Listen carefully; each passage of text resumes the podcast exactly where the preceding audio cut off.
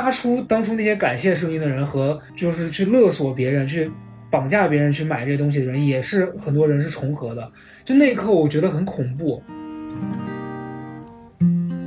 就是他觉得你必须要发声。那我没有想法的时候，我硬要发出声音，只有两种可能，嗯一个是我跟风，二是我说谎。嗯那我为什么要做这两件事情？我你看我这样你就开心了吗？一步一跎走我也能够接受那句大家口口相传的被误解是表达者的宿命，嗯但是我不能接受的是你连误解都没有，嗯，证明你没有想和思考。上，而我偏偏不敢想。别你又莞尔笑啊，浮生是相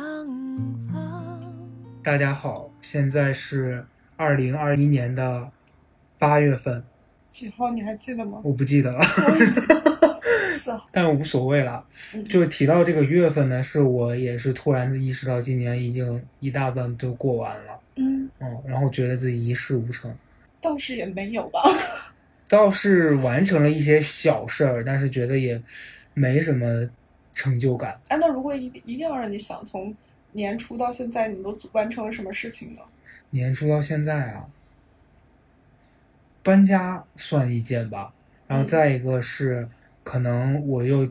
多了一样工作体验嗯啊，虽然还没有说正式开始做，可以跟大家分享的是我，因为我大学的时候学的是编剧嘛。然后我曾经觉得我可能这辈子都不会干跟这个东西相关的工作。前段时间跟别人签了一个合作的合同，就是可能去写一个电视剧的这个嗯剧本。然后那天跟对方在聊的时候，他说：“哦，你是学这个专业的呀？”我突然那一下觉得说：“哎，好像我以前学这个专业，我现在竟然干了对口的事儿了。”嗯，就是硬要说，可能我觉得今年就是为数不多让我觉得当时那一下有被点亮的一个瞬间吧。嗯，就你就实现一开始当时想要初心。对，虽然很可能这个东西忙忙到头儿，也不一定会有什么成果，因为现在的这个环境就是这样。但是呸呸呸，还是希望还是希望他有啊。是的，我觉得做了的话，它总就是蝴蝶效应，你知道吗？对，可能这件事情它不能给你带来及时的价值，嗯，但是它会逐渐的引来一些好的，就是指向你想要做的那些事情的对动作。对，好了，今天来的这位朋友，认识他的肯定是听得出来的。如果不认识他的，那就我跟大家还是介绍一下，嗯是我的好朋友李宇，他呢是一个歌手，然后我们两个反正认识也很久了，一眨眼我们认识了也有三四年了吧，至少四年了，四年，好快啊！天呐，一七年认识，然后那时候我还是二字头打头呢，我现在都三字头了。哦，好可怜哦，I'm 不 too old。你现在不说，我都没有意识到这件事情。我也快了，我也快进入这个队伍里。对，就是我们俩今天其实想聊的就是最近的一些感受吧。嗯我不知道大家是什么感受，反正最近我是我我因为我很容易被嘈杂的声音和环境影响嗯到，所以这段时间我最大的感受就是我不太想去看微博，嗯，不太想去可能刷抖音刷到一些娱乐方面的消息啊，任何的我都觉得就那些声音会影响到你，会让你很烦躁。我最近就是自己给自己遣词造句了一下，就是被迫吃瓜，嗯，就是强行喂瓜。对，因为我有一段时间是呃，把朋友圈，比如说一有这种大型的新闻，大家一起都在追这件事情的时候，我就会把朋友圈给关上。嗯，然后微博也尽量不看，但是最近正好赶上我发新歌，那朋友圈我就打开了。对，然后还有就是上微信啊、社交软件这种，还有微博这种嗯频率增加的时候，你是没有办法不看的。对，然后我就会觉得就是惊讶。嗯我我现在觉得很怪诞，就是很怪诞的点是，为什么大家有这么多的时间来讨论这件跟自己没有关系的事情？就变得很，要么很极端，要么是就是这个结果跟他最开始的初衷变得完全不一样，我觉得很奇怪。看起来像是一栋楼塌，就是眼看它楼起了，然后眼看它楼塌了，嗯然后也冒出很多人说我看他不顺眼很久了，嗯这让我想起我初中的时候，嗯，就是被学校的那些欺负了。对，就是事情发生了，你跟我说我已经看你不顺眼很久了，嗯，就是我我我不站边，但是我只是觉得这件事情很诡异。对，就反正对于我来说，我最近有很大一个感受是，我不敢发出任何的声音。嗯，就任何事儿，你会觉得你加入了讨论之后，你不会让这个情况变得更好，你只会让它变得更混乱。就是怎么讲？就是如果有一些人他可能本身是比较极端的，他会因为你发出了一个声音跳出来攻击你，然后引发另外的一些混乱的情况。所以我最近就是加上我这段时间身体也不好，我就觉得我不想再讨论任何的这些热点的话题，就会觉得很累，你觉得很消耗。虽然你没有加入到当中，但你被这些声音压的，好像觉得喘不过气的那种感觉。嗯所以我就觉得今天来找你聊这个，也就是我突然觉得。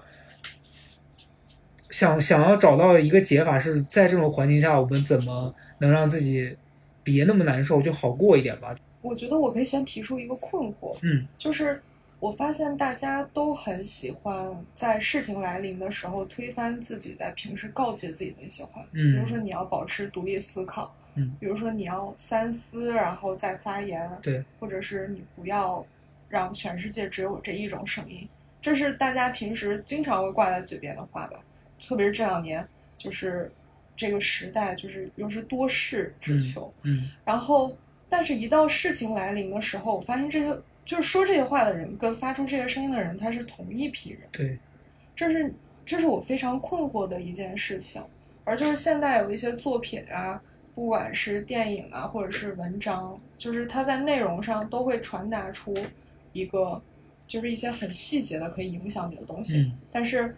一旦事情来临了，这些影响都不再存在了。他嗯，们都忘了自己曾经看过这样，就是或者受过这类教育，对。都忘记了。你比如说前段时间鸿星尔克这个事儿，就在我看到，我觉得有一些行为是有点过于偏激了。嗯就是比如说，在遇到这种灾难，他作为一个企业，他能伸出援手这件事，本来是很值得大家觉得很感动。然后你也觉得，确实我我经过这个事儿，我有关注到这个品牌，我去看他们的衣服，我也觉得很好看。但这件事儿其实是，我觉得你有这个能力，你有需要，你去购买他们的东西作为感谢，或者是作为一种回报，都是好的。但它变成一种道德压力，变成说啊，你现在在这种时候，他伸出援手，你不买，你就不对，就变成了绑架，就是发出当初当初那些感谢声音的人和，就是去勒索别人、去绑架别人去买这些东西的人，也是很多人是重合的。就那一刻，我觉得很恐怖。就为什么就有我想到了我小学的时候，就有一年也是好像是洪灾吧，九八年的时候，然后学校组织大家捐钱嘛，然后那有一些普小学小学生，你想小学生自己能有多少钱呢？然后可能家里确实也没什么钱，他自己加上可能大家也没有那个时候没有这现在现在这么强烈的观念。然后我记得有一个同学好像捐了几毛钱吧，就是他真的也是没钱，然后老师就在讲台上就是大骂他，意思就是说你这样的人就是道德什么败坏什么，就是说了很多这样子的。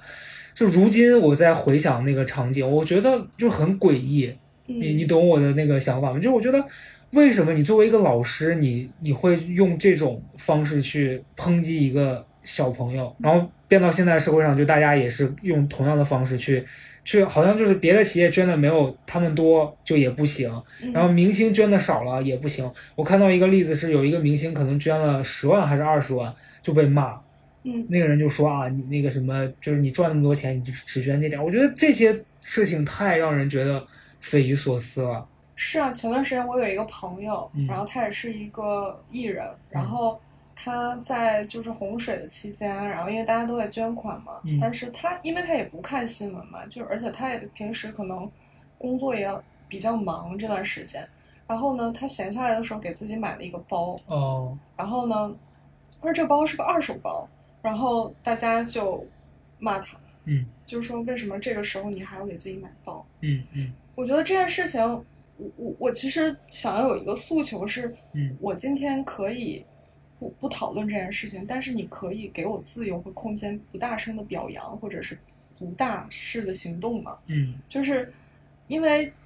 我觉得好像一个事件来临的时候，就是有一些特殊的 从业者，嗯他就没有自由去支配自己当下的那个生活和想法了。嗯嗯就我可以不讲，但是我可以保留嘛。嗯，大家好像连这个余地都没有给人。就你在面对一个情况的时候，你要做什么选择？然后其他的行呃其他的另外一个，我觉得场景我看到的是好多情况下网上发生那些骂战或是站边的这种，他们好多人会跳出来要求你必须选择一个鲜明的立场。就如果你这件事儿你含糊不清就不行，你嗯他们就而且甚至他们觉得你只要没有发出声音，你就是默认站在了他们的另外一边啊！就为什么很多事情我难道不能没有看法吗？我难道不能就是对这个事儿我不想讨论吗？然后就会被骂。反正近几年还好，可能因为也我也凉了，但是前几年就经常你知道，因为网上一些事热点事件，然后大家发生什么争论了。我还记得曾经就是有那种网友过来私信我说啊，这件事儿你没有出来发表你的看法，我对你太失望了。嗯我那一刻就想说，我我有什么立场要给你这样子的希望呢？就就是这些事儿，我真的是没有感受。我为什么要为了给你带去支撑，然后非得对这件事儿有个什么看法呢？然后每当这种时候，你像我们还好，那些可能有名的、有钱的那那一群人，他们就会被绑架说啊，你你们的名气都是我们给的，就你们吃的都是这口饭嘛。啊，赚钱的时候怎么都没想到，然后你现在不表明立场，我就会觉得，哎呀，现在整个整个就是一个环境，你会觉得大家在被绑架，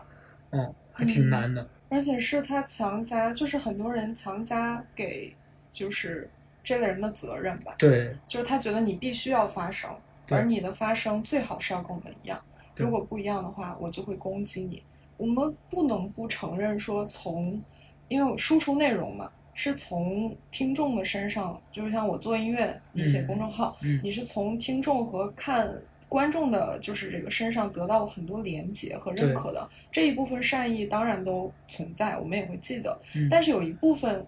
他为什么会让你感到失望？是你真的不能够理解为什么他今天要你一定发出声音，对在你没有，那我没有想法的时候，我硬要发出声音，只有两种可能，嗯一个是我跟风，二是我说谎。嗯，那我为什么要做这两件事情？我你看我这样你就开心了吗？就是因为现在这个发达的互联网，它就是大家在说互联网是有记忆的，然后这记忆就是我觉得不管是好的还是坏的，都会给你带来很多的影响。那如果你当时说的这个话是对现在的事情产生了不好影响的，那我觉得可能你确实，因为它毕竟是你说的，你就是承担了这句话带来的影响，就是你你必须得背负这这些东西带来的负面的东西。我会觉得，那确实可能，也许这是人生当中你要上的一课。就这样讲很很莫名其妙的正能量，但是确实是就是学费会不会太贵呢？是太贵了，所以我我我那天跟朋友在讲，我说我觉得我近一段时间发生了很多事儿，让我突然有一种自省，就是我觉得哪怕在我最飘的那几年，我也没有因为我自己当时的所谓的定位是一个骂人博主，或者是一个那种口无遮拦的人，嗯就在网上说很多很危言耸听的话，或者是一些为了证明自己不一样，然后就就博人眼球的那些。如果我当时真的是那样子，我觉得现在后果很可能不堪设想。就你不知道现在它会给你带来什么样的影响。嗯嗯，所以我觉得谨言慎行也可能是当代网民或者是任何一个普通人都要具备的基本的素素养吧。就你不能在网上乱说话，对因为你不知道这个东西哪一天会给你带来一个你无法想象的危害。对，嗯嗯，一开始我们可能都可以把它总结为这可能是一个隐喻的时代，对，但是后来事情发生的时候，你会发现隐喻其实只要有人想要 置你于死地，那一刻来临，你就是腹背受敌，是的，就是前后都不对。嗯，因为我我们可能都没有经历过类似的事情，但是你肯定身边人都有嘛，嗯无论是最近啊还是之前，嗯就是你会发现这件事情的严重性就是超出了我一开始接触这个行业的想象。嗯我没想到它会发展，因为一旦我们好像第一次讨论这件事情，因为一旦你在公众讨论这件事情，或者你希望大家冷静的时候，大家都觉得你为什么要站在道德制高点上来跟我讲这件事情？嗯但你就像一个拉，就是你就只是想要让大家冷静一下，这也不行，那我就不说了嘛。嗯他又不说，就是很像什么？你知道，很像以前大人吵架的时候，你在桌上拉架，嗯，一人给你一拳，对，对，就让你就你做什么都不对，在这个情况下。也许你真的选择了一边去站，那个人瞬间会和你一起，但是你你们俩又有共同的敌人是对面，就你怎么样都不会好受。对啊，对，所以我觉得确实是挺难的。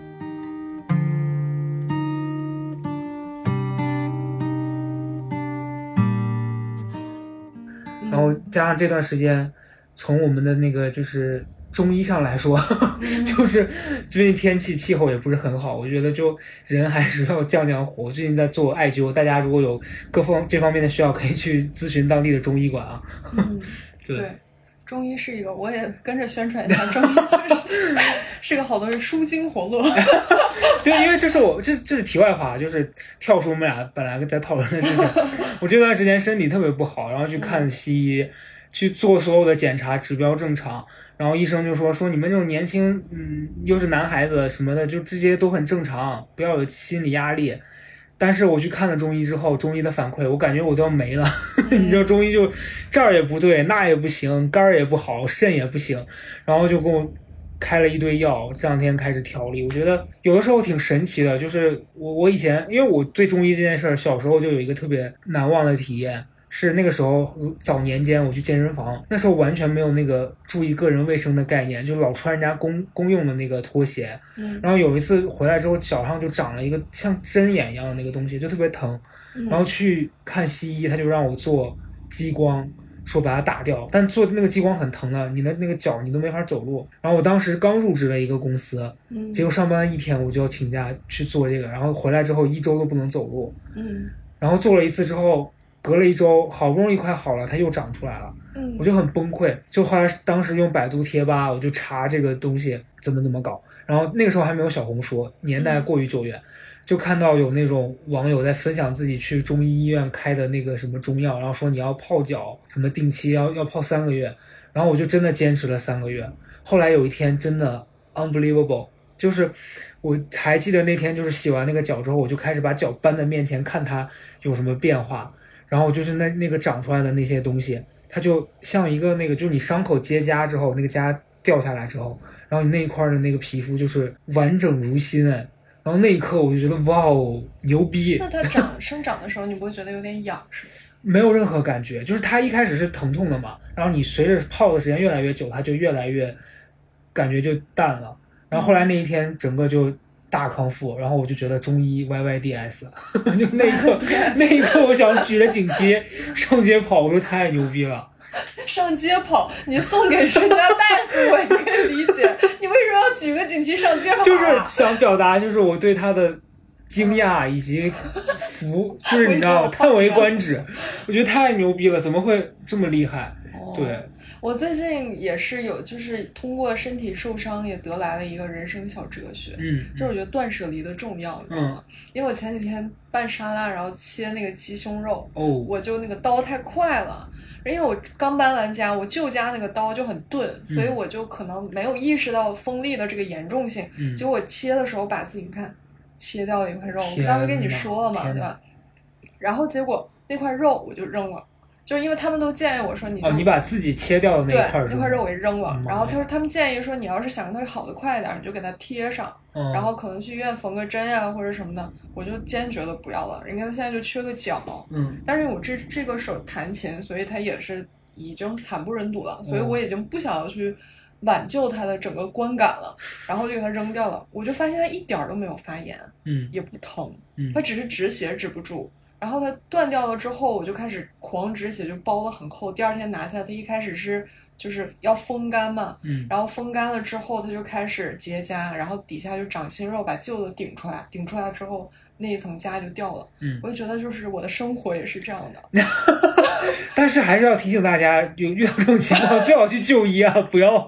对，就是不要像我这么虎。对你确实有点虎了。对，就是你，还有就是最好的状况是你不要让自己到这一步，对，就是你不要把刀磨的那么快。对，注意一些。然后我就发现你。如果我当时给它放回去了，我想要补救的话，它肯定还是要经历发炎呀、嗯胀痛啊，也可能还要打破伤风什么。对暴力思维有的时候会带来很多好的对，其其实你不觉得吗？就是生活里面很多这些发生这些小事情，会让你突然意识到好多感受是平常别人给你讲道理你听听不进去的，嗯然后自己经历了才知道。嗯因为我这两天看中医嘛，然后我就突然想到，呃，因为我小时候把胆囊切了。所以就就在中医来说，可能就是胆囊象征是那个医生举了个例子说，就是是像早晨四五点钟的时候那个太阳，它代表你身体里面就阴阳，中医讲究阴阳调和。嗯但你缺了这个阳气的这个东西，你身体就会比较虚，比较阴。然后如果你在在吃喝上面不太注意，你的身体会越来越失去这个平衡。嗯然后我今年过年回家的时候，我当时在家嘛，我早上就点那个咖啡，就点冰美式，点到家里面，我就在那喝。我姑就过来骂我，我姑就说你这样喝身体会越喝越坏，就对身体特别不好。嗯，我就觉得你懂什么呀？就是有有那种心态。结果医生昨天医生一说，我就跟他聊，医生说你喝那个就是不好呀。说医生说的话就很有权就是。他说的话跟我姑说的其实是一模一样的，但我我昨天那一刻我突然好内疚啊！我说天哪，就是为什么家人说的话你听不进去，然后非得到你遇到的事儿了，然后医生告诉你，你才你就是贱啊！就是贱啊，真的是贱。所以就大家一定不要作死，对，要爱护自己的身体，不要。而而且我甚至昨天学到了一个医学小知识，嗯就因为我不是这些年一直在靠运动和少吃控制体重嘛，这段时间因为可能身体不太好，就没有去健身了，嗯就靠控制饮食。然后有时候早上我不想吃早饭，我的我的方法是我就自学在小红书上找那个什么早餐奶昔，嗯就拿一盒牛奶配一个香蕉，再加一个火龙果去榨一个那个奶昔就喝了，然后它挺饱腹的，我就一早上不吃东西了。昨天我跟医生一讲，医生说火龙果、牛奶、香蕉全是凉性的。他说你这就相当于你把三个东西加在一起，凉中之凉。把自己冰镇。然后你这就本来就阴，然后又虚，你还这样喝，你越喝越完蛋。然后那一刻突然觉得，对不起，我真是个蠢货。是的，因为我发现就是很多东西，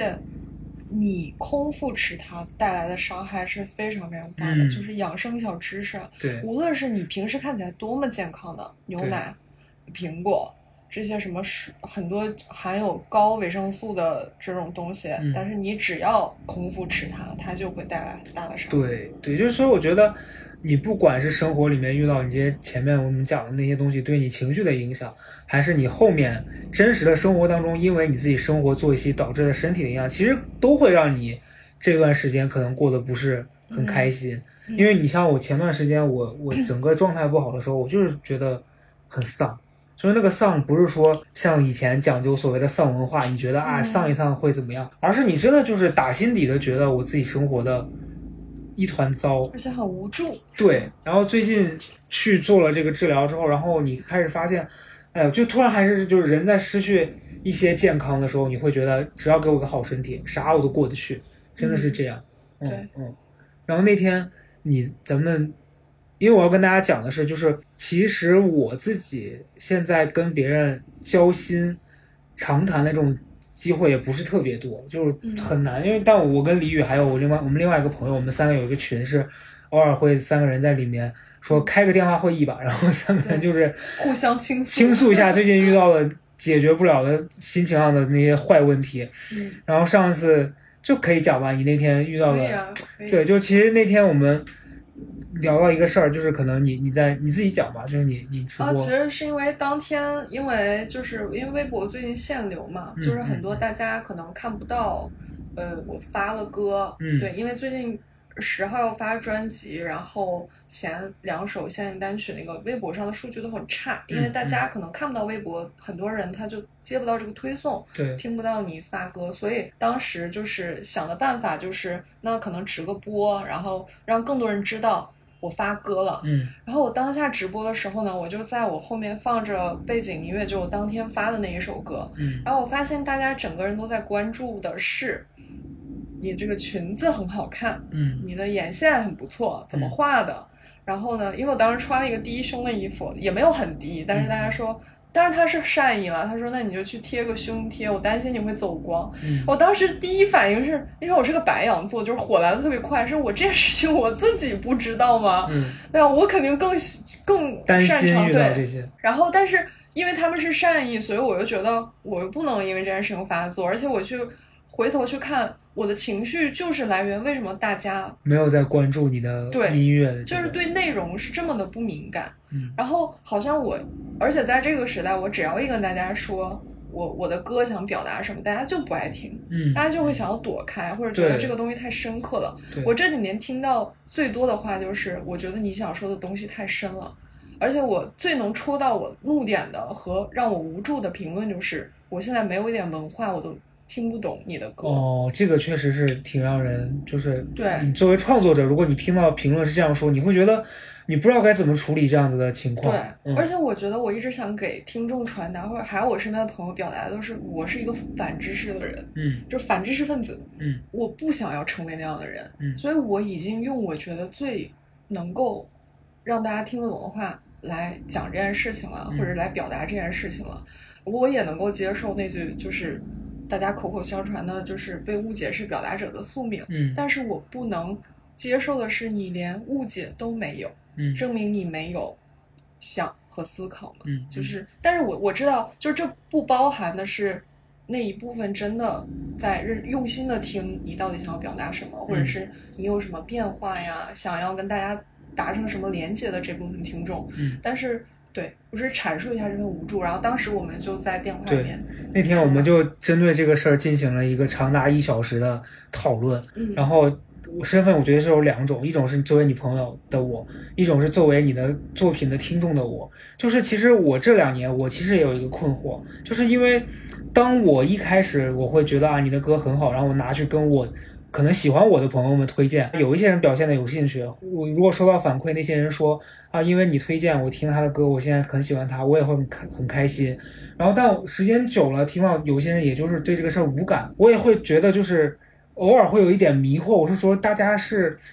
不喜欢这样的东西，是到底是这个东西真的当他们觉得不好，还是就是有什么问题吗？我偶尔也会有这样子的困惑。但后来前两年，我觉得我遭遇的最大的一个疑问啊，就是你像吴亦凡在这次这个出事儿之前。我一直以来我就觉得他唱歌好难听，因为就是以前也是确实是不想给自己惹麻烦，但是就是我们朋友之间经常他不是就是那个什么 auto tone 嘛，就拿那个电音一直啥都电音的那种。嗯然后之前我们自己朋友之间可能开玩笑就会说，就是说。嗯，说他拿拿电音这个事儿开玩笑，因为他的粉丝量很大，然后因为他背后可能有很多就是商商务的这些什么商业的支持，就没有人敢去跳出来说他的东西是不好的。然后，但凡是有一点，呃，就在我们看来，我们觉得挺好的东西，就会被认为是小众的。就有一些人听了，比如说你的歌，在一些人看来，他就觉得你这个东西是小众的，或者是我们共同喜欢的一些一些那个歌手什么的，也有人会觉得说啊，他因为他不像那些流量明星一样被大众关注。然后他出一张专辑，可能一当天就有几千的评论，他们就觉得这些人是小众的。然后我就想说，问题到底出在哪？就是小众是一个一个诅咒吗？还是怎么样？我突然就觉得我好不懂现在的这些这个环境。嗯然后在网上我就看到很多人会针对这个事儿去做很多的那个口口诛笔伐，就尤其豆瓣上很明显，大家在为这件事撕逼。就是有一批人会觉得说啊，你们这帮人就打着小众旗号在搞非主流，就是以为这些就是特别，然后那帮人又说啊，你们这些人就不懂，然后我就会觉得，哎呀，所有的声音都让人觉得好嘈杂，就不能客观的来评论一个东西到底是好还是不好吗？嗯，因为我是一个产出音乐的人，所以嗯。我没有办法很客观的评价这件事情。嗯但是我觉得，作为一个创作者来说啊，嗯。特别是他是音乐从业者，嗯。然后他其实很希望的是大家说他的感受，嗯。无论他是好评还是不好的，只要这份感受是真诚的，我觉得那都是一个比较良性的反馈，嗯。因为音乐它是一个非常非常主观的东西。嗯，它是没有办法说我让你觉得这个歌好听，你就可以觉得这个歌好听。就所有的艺术都是一样的，你我让你觉得这个呃画好看，你就可以觉得它好看，你都不能解释说为什么我不喜欢它，或者为什么我喜欢它，嗯它就没有范本。然后，但是我觉得比较能理解这一部分听众，就是说他们为什么会打起来。我觉得一部分人是他很想要捍卫自己的审美，嗯，嗯，他特别想要，因为他不想要推翻自己一开始认可的东西，是，即使他动摇了，他也觉得这件事情 maybe 有一点丢脸，嗯 所以他会想从一而终的捍卫。对。嗯前几天我不是还在群里面给你发了吗？就是因为我现在其实我最近我特别不喜欢的一个系列是，你像各大音乐平台都开始做这种什么经典回顾，然后就找了一一批现在的流量明星去翻唱以前的作品，他们把以前一些经典老歌哦重新做了编曲，嗯然后就就做什么什么返场计划，QQ 音乐上面有这些，然后那一系列的歌，你比如说前段时间我听到了一首，就是具体的歌，就叫就那个梁梁静茹的《崇拜》嘛，嗯。然后他们就找人把这个歌翻唱了。哦，真的，我听第一句，我觉得太难听了吧，就是这不是说，是你觉得就是感觉打破你心中经典了？就是我觉得他把那个歌最淳朴的东西变得，就是他用很多花里胡哨的东西技技术上的东西，把这个东西掩盖了这个东西最，把它本来就是一个很简单、很真诚的一种表达，变成了那种花里胡哨，然后你不知道要干嘛，甚至这个歌中间还加了一段 rap。你能想象崇拜中间加一段 rap 吗？对，其实这也是对于这种作品的出现，我自己的看法，嗯，我个人的看法啊，但是不要骂我，就是我真怕了，我也是，就是我个人的看法就是，如果想要做新的东西，那就做完全的新的对对啊它不需要你去打碎之前的任何东西再去组装，那它即使产生说服力了，也不是你的，对，不是你的新的做法，而是过去的它的影响力，或者是给大家根深蒂固的这些，给你打了一些爷青回之类的分儿，那很没有什么。我觉得这就很像前几年动不动就翻拍，就翻拍什么《新白娘子传奇》，然后评分四点几，然后翻拍那个《还珠格格》，然后也是乱七八糟，就是这些东西，它其实可能在曾经出现的那个时期，已经给了很多人很美好的回忆。嗯然后你现在要用一种新的视角去拍它，但其实故事就是那个故事，而它也许在当下它出现的那个时间点是很适合这个故事在当下讲述的。然后你把它放到今天，它其实已经完全没有那个听众基础了。然后你把它改一些所谓的你觉得今天的人能听进去的元素，我觉得就是四不像吧。尤其是这些音乐来说，在我听起来，我觉得就是基础的好听不好听，我觉得真的是不好听。嗯，然后我觉得就为什么大家，就我之前跟朋友讨论过这个话题，就是说为什么好像每一个阶段的人都在怀念上一个时代。就你比如说我们现在到这个年龄阶段，我们会觉得小时候你听歌来讲，你说周杰伦、蔡依林最当红的那个年代，他们的事业高峰期曾经就是我们觉得最好的那个阶段。为什么现在好像你觉得这样子的环境没有了？就是会觉得很很困惑。到你说，其实照理来说，技术也更发达了，嗯然后经济也可能比那个时候更发达了，反倒曾经最简单的那些东西没有了。嗯哦，我经常我在看到一些小时候喜欢的明星，现在好像变得那个状态也不是很好，然后有所谓的中年危机，我就会在想啊，他们是老了吗？还是说现在环境的问题？就有时候找不到答案，嗯，嗯，就还挺无助的。我觉得就是因为每个人嘛，无论他是发言还是创作，他可能开始都没有，在一开始的时候他都没有过一个特别坚定的立场，嗯他是在逐渐逐渐发展的时候，他找到了适合自己的这个语境，嗯然后在这个语境里面，他就更加坚定了。我就不知道我我这么说清不清楚，嗯就是可能是随着他坚持做这件事情，或者他坚持发声啊，或者是他坚持去思考、坚持去写歌、坚持去写文章、做电影，嗯他才慢慢慢慢找到自己一生就是都想要去表达的那件事情。嗯，有很多人呃很晚晚才发现，有很多人更早更早去发现。嗯他要要很多人劝我说，你要熬到时代对你友善一些的时候，你的东西就会被人看见了。嗯，但是有很多人是熬不到那个时候来临的。对，虽然我觉得怪罪时代是一个懦夫的行为，嗯但是不得不说，时代确实给了我们很多的阻碍。嗯我现在不能去评价说有什么东西它真的阻碍了身为创作者的我，因为我以后可能还要靠它吃饭。对对不起，就是我我没有办没有那没有办法那么坚定，因为我要活下去，嗯这就是最可怜的事情。是的，即使我知道它让我步步维艰，它让我在真诚的创作的这个基础上，还要去花更多的精力去去解决那些问题，但是我能够做到的，也只是我尽量让它侵蚀我少一点。嗯，对嗯，因为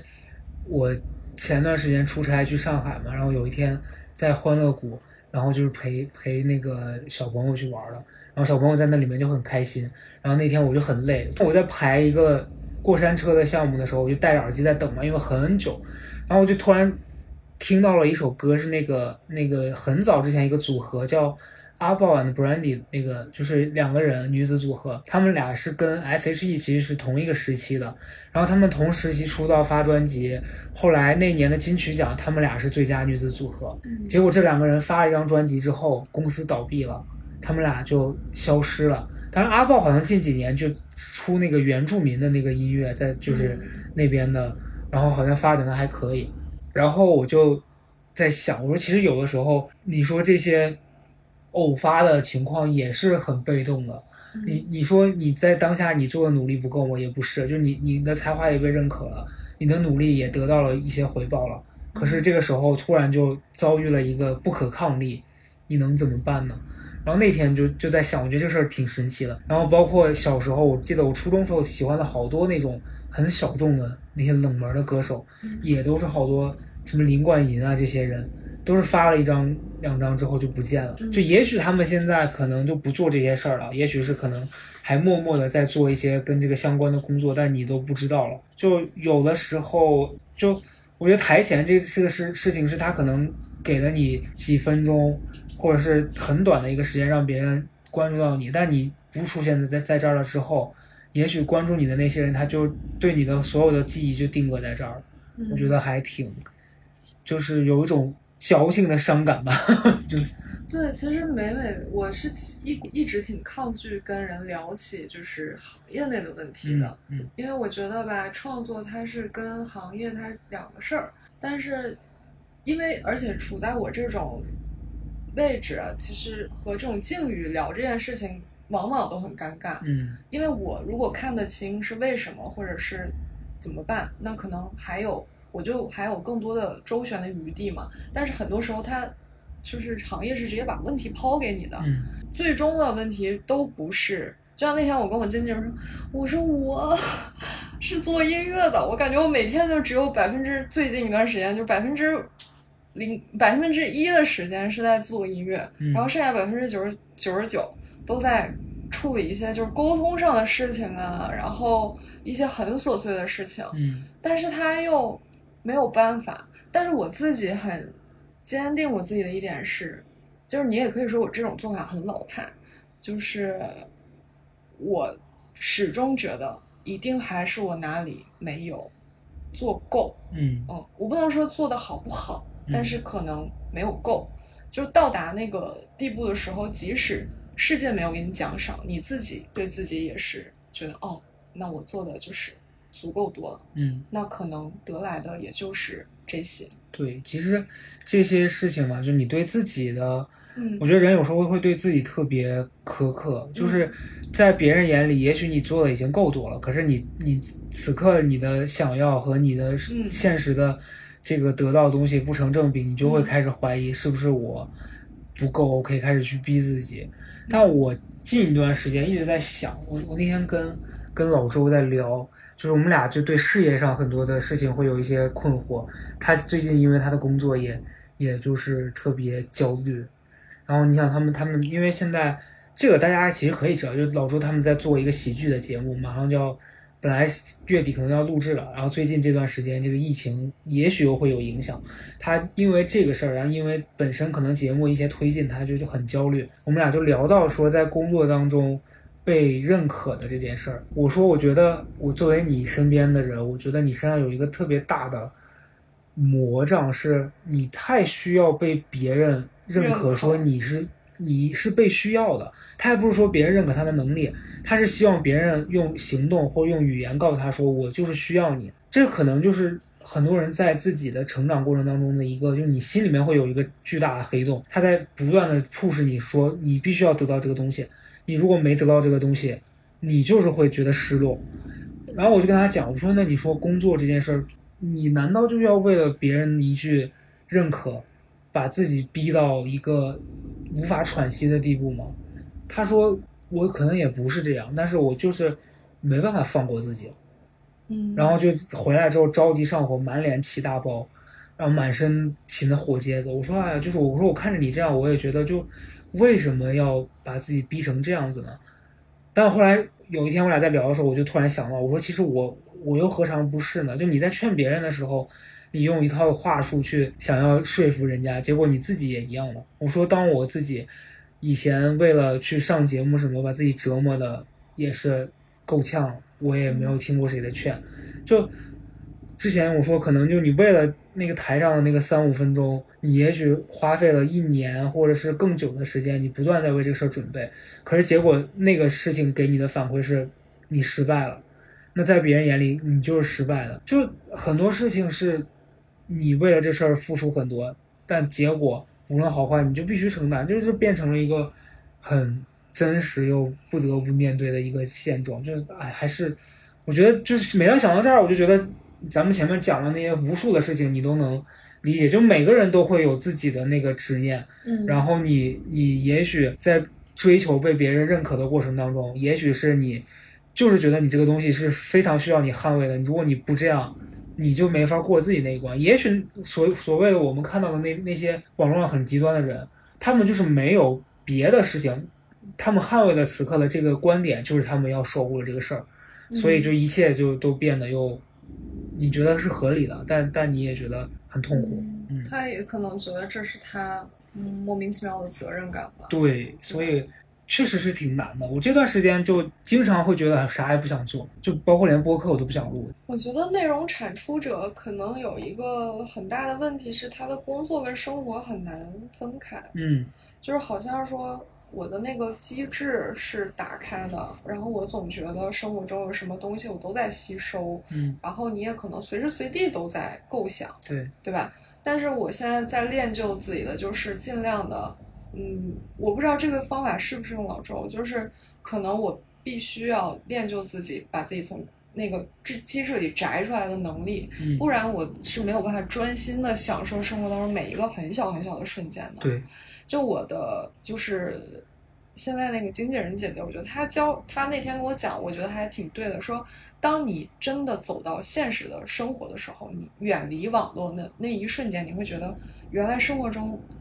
戾气是很少的，对，只有在网络中，他们非常的就是锋芒毕露。对。昨晚上也是刷到了一个朋友圈，那个他是说微博不是全世界，然后我就觉得，哎，其实是这样，就这个道理，无数次大家强调，然后很快可能你又忘记了，你就自己要去找这个东西，然后让自己觉得很烦躁、很生气。然后包括我我自己的那个微信的那个粉丝群里面，然后会有很多网友在里面为了很多事情争吵啊什么的，我会觉得。以前会想跳出来去阻止，后来你会觉得算了吧，那自然规律可能就这样，就大家去吵，也许他在这个争吵过程中他会获得自己想要的东西，那就 OK 了。所以我最近觉得我唯一能给大家的建议是，如果你们也因为这些事情变得很烦躁，然后很不知道该怎么办，那就关掉手机，嗯去做做别的。嗯我这个先行动起来。对我这段时间，有时候我我我我我们俩现在在我的这个书房里面在录这一期播客，我有时候就是会把手机放在客厅，然后我就进书房里面看书或工作。然后这段时间，你不管手机响不响，你不看就好了呀。就其实真的有要紧的事儿，就是说打给你的，说，就是我觉得都不是说打给你，是你真的有要紧到你一秒钟都不能离开这个手机吗？什么事儿那么急啊？其实没有的，嗯，嗯。大部分时间你都是你错过个两三个小时，甚至四五个小时，也不会有什么要求，就是顶破天儿的事儿来找你的。嗯。嗯，这有一个实验嘛，你知道吗？嗯嗯。就是当你在检验自己是不是真的喜欢这件事情的时候，你手里就拿一个水果，嗯。然后呢，那一个很好吃的水，那个水果叫什么我忘记了，嗯。然后你咬它一口，如果你还能看得去这本书，就嗯证明这本书真的很吸引你。嗯嗯，说白了，就是你当下做的这件事情，可能没有胜过手机带给你的，就是那个那份消那那个消息给你带来的好奇，对，所以他就转移你注意力。但如果你真的看进去了，你会发现你你做很多事情的时候，比如特别忙今天，然后活得很有激情，你根本无暇看手机。对，而且就是手机这个事儿吧，我我我记得那段时间，感觉就是以前刷抖音会觉得很快乐，上面有一些傻不拉几的东西，你也看着很开心。我最近刷刷一刷，我会觉得好无趣啊，就是它推这个算法推给你的东西全都是一样的，嗯就是逐渐失去乐趣，所以我现在也没那么爱刷，除非说我现在看书干嘛了，我就特别烦了，我想打一会儿游戏，我可能会拿过来。嗯剩下的时间我就尽量说，希望手机还是能远离我的生活，这样也许我也能更多专注在自己想做的事情上。嗯嗯，因为抖音就是会让你被迫的吃掉一些快速的那些，比如说你不小心你就刷到一个电影解说，那你说这个电影你是看还是不看？对，对？吧？就是大家尽量吧。所以其实就是微博嫌烦可以不看，就是八卦、吃瓜这些东西。也不是说非得要看的，嗯，就如果你因为工作需要被迫消化了，那那你就想办法化解吧。对，想办法。没有这些需求的，就是不要自己去找难受。然后，然后抖音这些东西就是尽量少刷。是的，主要今天还是想跟大家聊一聊，就是这些东西主要是我们甚至没说观点，只说这些东西带给我们的感受。嗯嗯，然后还有就是，很重要的是，大家一定要照顾好自己的身体，因为身体确实会给你的情绪带来很大的影响。对，嗯，对，然后在这个基础上去广泛的享受一下自己的生活，就是当下真实的生活，然后不要把自己囚禁在这些社交媒体对啊，还有就是时代给你输出的这个硬硬文化。对我可我可以这么说，自己随便组词，硬文化太硬了，可以这个会重伤的。对，然后我昨天就在抖音上刷到了一家，就是一个一个在农村山里面的一个一家人，然后他当时拍的就是那个那个阿姨拿了一一个早餐还是什么，就端了一份饭，然后从那个屋里面走出去，然后一打开，外面是那种蓝天白云，然后大山很高，然后我当时觉得哇好美啊，然后一开评论底下说。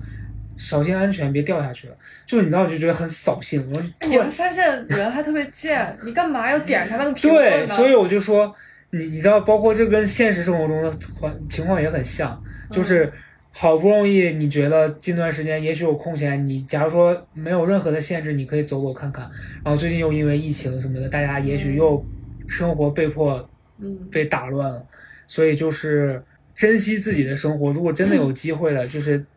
等一等，还是可以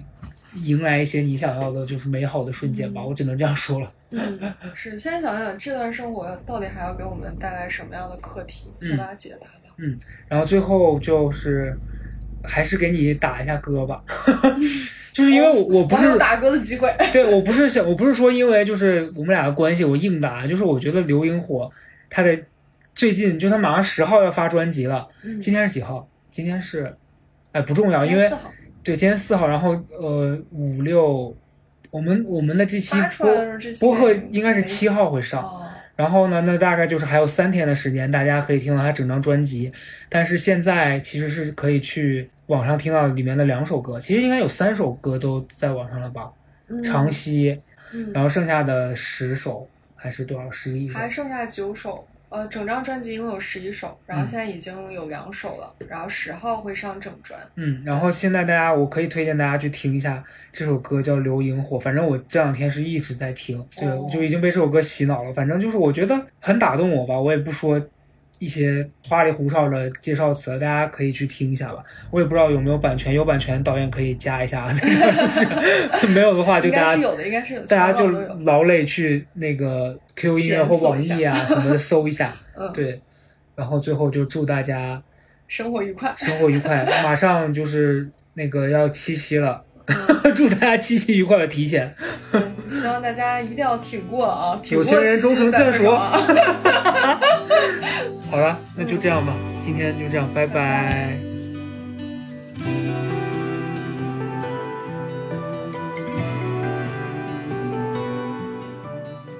对，最后这部分要跟大家提供一个小小的福利，姜思达首次个人艺术展《爱我》正在 X 美术馆展出，展览八月十五日闭幕。有兴趣的，并且可以去北京看展的听众朋友们，可以在小宇宙 APP 的评论区留言，我们会在八月九号从中抽出两位，赠送展览门票各一张。也提醒大家注意防护。最安全、最妥帖是沉默，会拥抱沉默。飞过来要停下，光从眼前流过，绕着不同的轨迹提示着我。我在梦里醒着，像彩云朵走着，记起某一次掉落拯救过我。只要现在看见，当作没有明天，一簇浪漫流萤火照亮我。我离开我身体漂浮，看这一切，才原来真的属于某一刻，而不是。